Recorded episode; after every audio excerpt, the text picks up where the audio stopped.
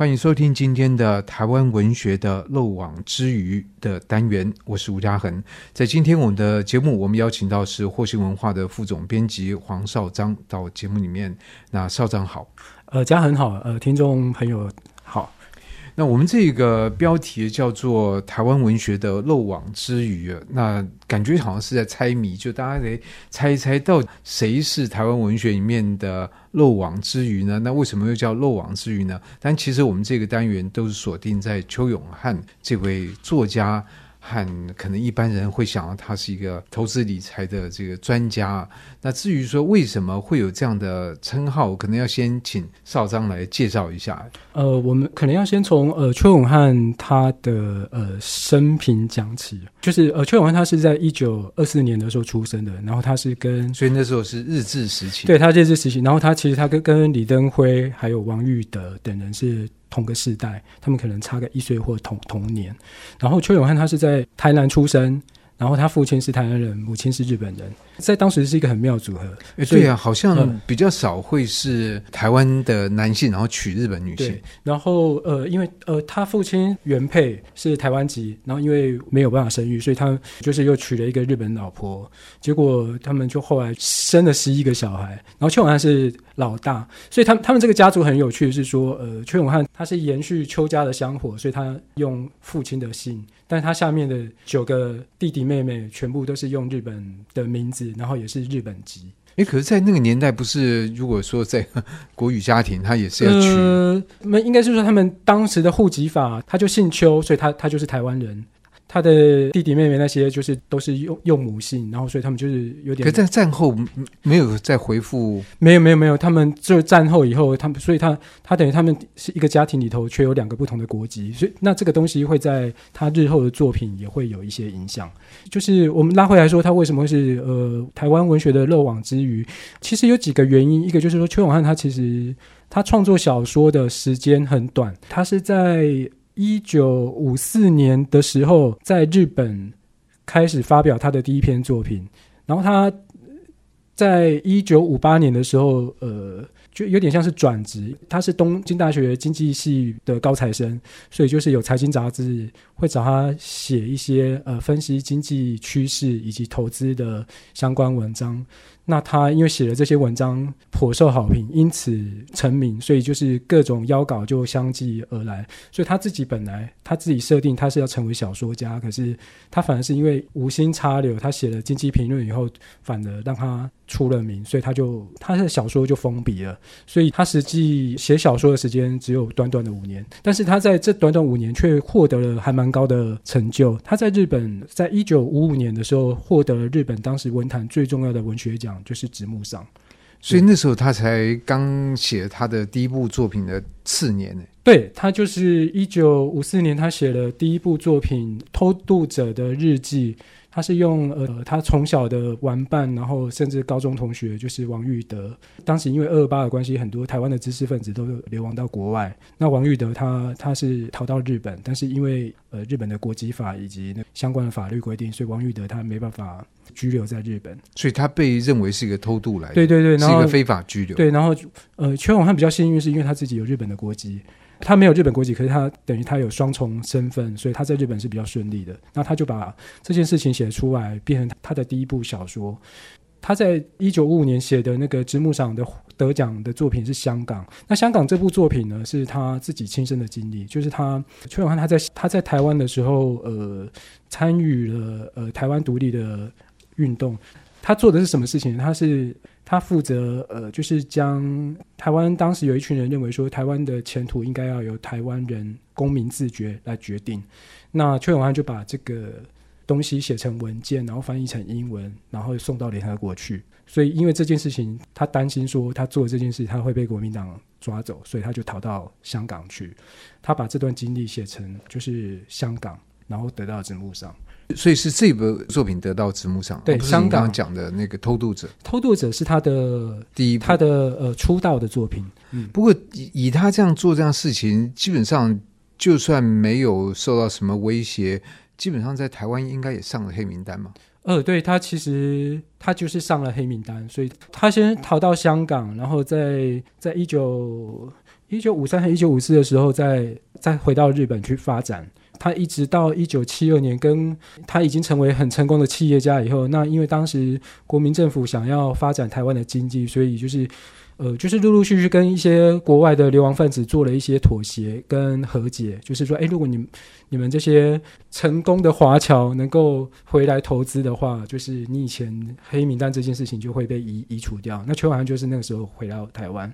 那他回到台湾以后，他会成为台湾文学的漏网之之鱼，这件事情其实有一些有相关联，嗯、就是因为呃，台湾文学算是比较本土意识。高的一个族群，就是你你在从事台湾文学，通常你都对本土意识会比较关怀。那邱永汉他早期他是台独运动的活跃分子，所以他回到台湾投资这件事情，对于台湾独立运动的这些人来讲是一种背叛。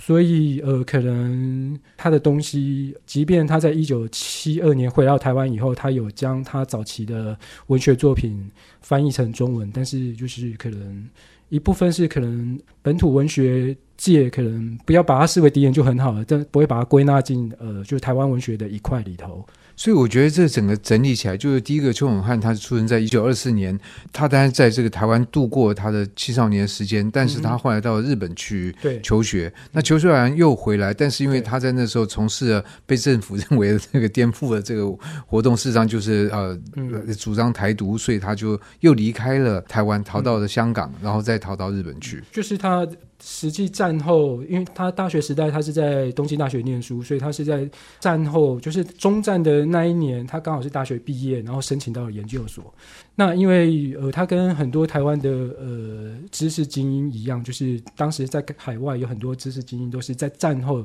就是他们就迫不及待要回来台湾。呃，包括像当时的陈顺成，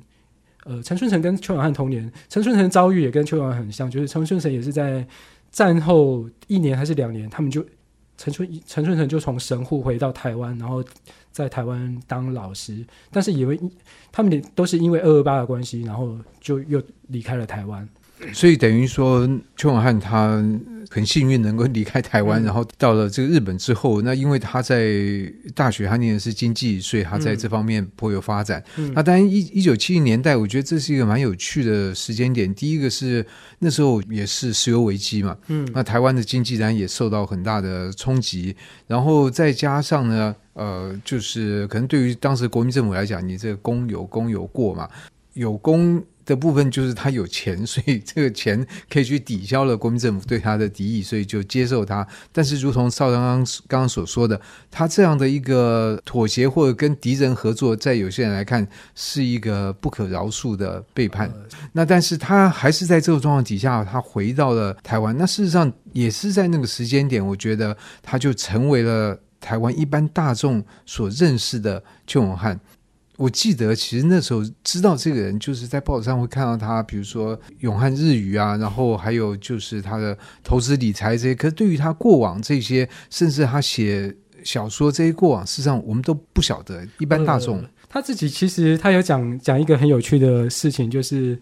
他有一天就是有他的亲戚就很兴奋的跑来跟他说：“哎，那个我最近在书店有看到一本小说，然后那个作者是邱永汉，跟你同名同姓的。”然后他就不觉完了，就是那个小说就是他写的。即便是他身边的亲朋好友，其实也对他自己是小说家这件事情也也不也不是很了解。对对，可是另外一方面讲，就是我觉得这个人真的是应该是绝顶聪明，就是他在文学上面，他可以写到出手，第二年就得到了一个相当重要的文学奖。然后他不要写小说，他还有别的 option 可以可以来选择，他可以在这个投资理财上面，他可以呃相当成功。这样，他其实真是真的是一个奇人，就是。其实他自己的出身是呃商人家庭，所以呃你说那个有有一句话叫“行李给啊拍 C” 嘛，那其实我觉得觉得他多或多或少有受到他父亲那个生意头脑的影响，因为他本身念呃经济系这件事情，呃呃对他呃就是他的投资以及理财的眼光来讲，本身就有一定的帮助，再加上说他。呃，他其实有一一个蛮有趣的事情，就是说，我认为他是到任何地方都可以生存的很好的一个人。怎么说呢？就是他，他当初他流亡到香港的时候，他一开始是呃等于是寄居在廖文毅的家里。那那时候有多落魄，就是说他也许他从家里，譬如说可能带个譬如呃一万块的台币或者是美金之类的，然后就逃到香港去了。那那时候在香港，他等于是每天都是百无聊赖的生活。就是他在自传以及小说里头都写出一个，就是说你你失了根，你你离开了你的故土，然后你在一个异你完全不熟悉的异地，然后即便你是一个呃。有十八般武艺的知识分子，可是你在流亡的时候，你是什么事情都做不了的。那他自己形容说，他当时闲到，他虽然名义上是廖文义的秘书，但其实廖文义也呃就是一个流流亡人士而已。其实基本上他们也辨不出什么名堂来。他说他闲到说，他每天去廖文义的家里没事做，就是跟廖文义的夫人以及里头的女眷学打毛线。你知道吗？就是一个二十二十出头大学毕业。然后很想要有施展抱负的年轻人，竟然就是每天就是在院子里头学打毛线。他之后在香港又做出一个很很神奇的事迹，就是呃，因为当时他有家人是住在日本，那日本当时是等于算是受到盟盟军的占领以及管制。那当初就是它是一个管制经济，所以有很多东西是。就是物资极度的缺乏的状态下，是没有正式的进出口。那因为香港当初算是因为已经战后已经是一个很自由的一个自由港，所以很多物资就可以透过香港，然后就是在香港你可以取到很多各式各样的物资。你相对于日本或相对于台湾，香港都是一个物资很很丰盛的地方。劝完他脑筋动很快，他就发现说，如果我把香港买到的东西用小包的邮包寄到日本。这个是合法的事情。那我寄到日本，我再转手卖掉，它可以可能是五六倍的高价。所以他当时他就在香港盘了，比如说盘尼西林啊，或者是很多，反正他只要是日本有什么东西价格很很好，是需求很高的，他就在香港就用小包邮包裹这样寄过去，寄过去。他就因为这样子赚了大钱，赚到他赚钱赚到什么程度？他本来是寄居在寄人篱下的生活，他后来是说他当初可以年收入百万元。然后可以在香港最高级的地段买独栋的别墅，他整个就是翻身就对了。然后他甚至因此在香港住进豪华别墅，然后还娶了呃，算是香港的望族，呃，应该是说广东移民到香港的大家族的女儿。所以他整个人生就是他其实在香港已经算是翻身发迹了。然后他在后来再搬去日本，对，所以感觉起来好像。赚钱就像打开水龙头一样，是与生俱来一种能力，好像不需要特别去去学这样。那当然，这个就讲回他是一个台湾文学的漏网之鱼啊。我觉得也就在于说，他能够做的事情太多了。因为如果有些人他除了文学以外，他什么都不会做，那他只好就是守着文学，然后来创作。可是呢，他生命可以走的路太多了，以至于说他不一定要守在文学这一条路啊。对，就相对来讲，以他他是一九二四年出生，然后。二零一二年过世，应该八十几岁吧？你看他八十几岁的岁月里头，他实际创作，你说只有五年，他很认真创作小说的，对，可能就只有五年的时间。就是那他其他时间实在太耀眼了，所以这个短短的五年，就是很容易就被人家忽视跟遗忘了。对啊，这真的是很不容易。就是说得直木赏也可以被遗忘，这表示说他真的其他部分可能太耀眼。那我想在这样的一个单元里面，我们当然接下来还会再继续来介绍更多关于邱永汉的这个呃事情，而且我觉得以他那个年代。他还有他所经历的事情，然后还有他的创作，其实都可以带出非常丰富的内容。那这也是因为在少庄主编底下推出了邱永汉的小说选。呃、对，呃，我们这本小说选，我觉得它比较有意义的是说，呃，邱永汉的作品在台湾可能早些年。可能零零星星有出过一两本，然后在呃东山张良以及李琴峰相继得到直木赏的时候，我们只有只有在这个时候，我们才会多少提起说啊，其实以前还有一个叫邱永汉的作家曾经得过直木赏，所以呃，我们就是借由这次，因为明年就是邱永汉诞生一百周年，我们想说借这个机会，我们就出了一本，算是把他创作小说那五年最精华的作品，就是收录在呃这两本书里头。嗯，那这呃这个书名就叫呃看不见的。国境线，呃，邱永汉，呃，小说杰作选。对，那当然就他的小说，我们之后是会有别的单元来特别来谈。但是我想，就一个编辑的角色，你觉得他的小说精彩在哪里？呃，精彩的地方。其实邱永汉，我觉得他很厉害的地方是，呃，这本这部小说有十收了十六个作品，那其中大概超过一半的大半的作品都是，要么就是他自己的亲身经历，要么就是他他的亲朋好友，呃，譬如说他他的好朋友王玉德，或者说王玉德的哥哥王玉林，然后以及他参从事呃台湾独立运动，呃，他周遭的这些人廖文毅，就他把这些真人真事以及他自己的事情。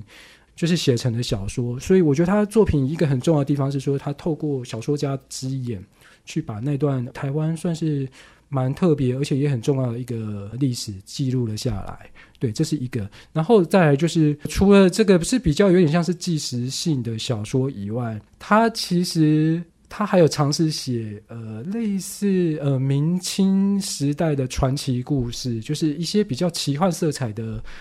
呃，小品的故事，他也有，他也有做这样的尝试。因为我们一般会觉得说，小说家好像，呃，我们会把它定位说，譬如说是奇幻文学的小说，或者是说，呃，它就是一个写实的小说。可是邱永汉他他算是蛮多方尝试的，就是你你看他写纪实实的东西，你也觉得呃是蛮好看的。但是他写那些奇幻的东西，诶，你读起来也是津津有味。就是我觉得他算是蛮。呃，算蛮多元的吧，所以我觉得这样的一个人真的是防守范围非常广，从财经到文学，而且都做的是有声有色。呃、那我想从他作品里面，我们当然也可以有更多的角度可以去看到这样的一个非常聪慧敏锐的心灵，怎么样来看待这个世界。那今天这个单元第一集就非常感谢绍彰为我们的介绍，谢谢。嘉恒。以上单元由数位传声制作。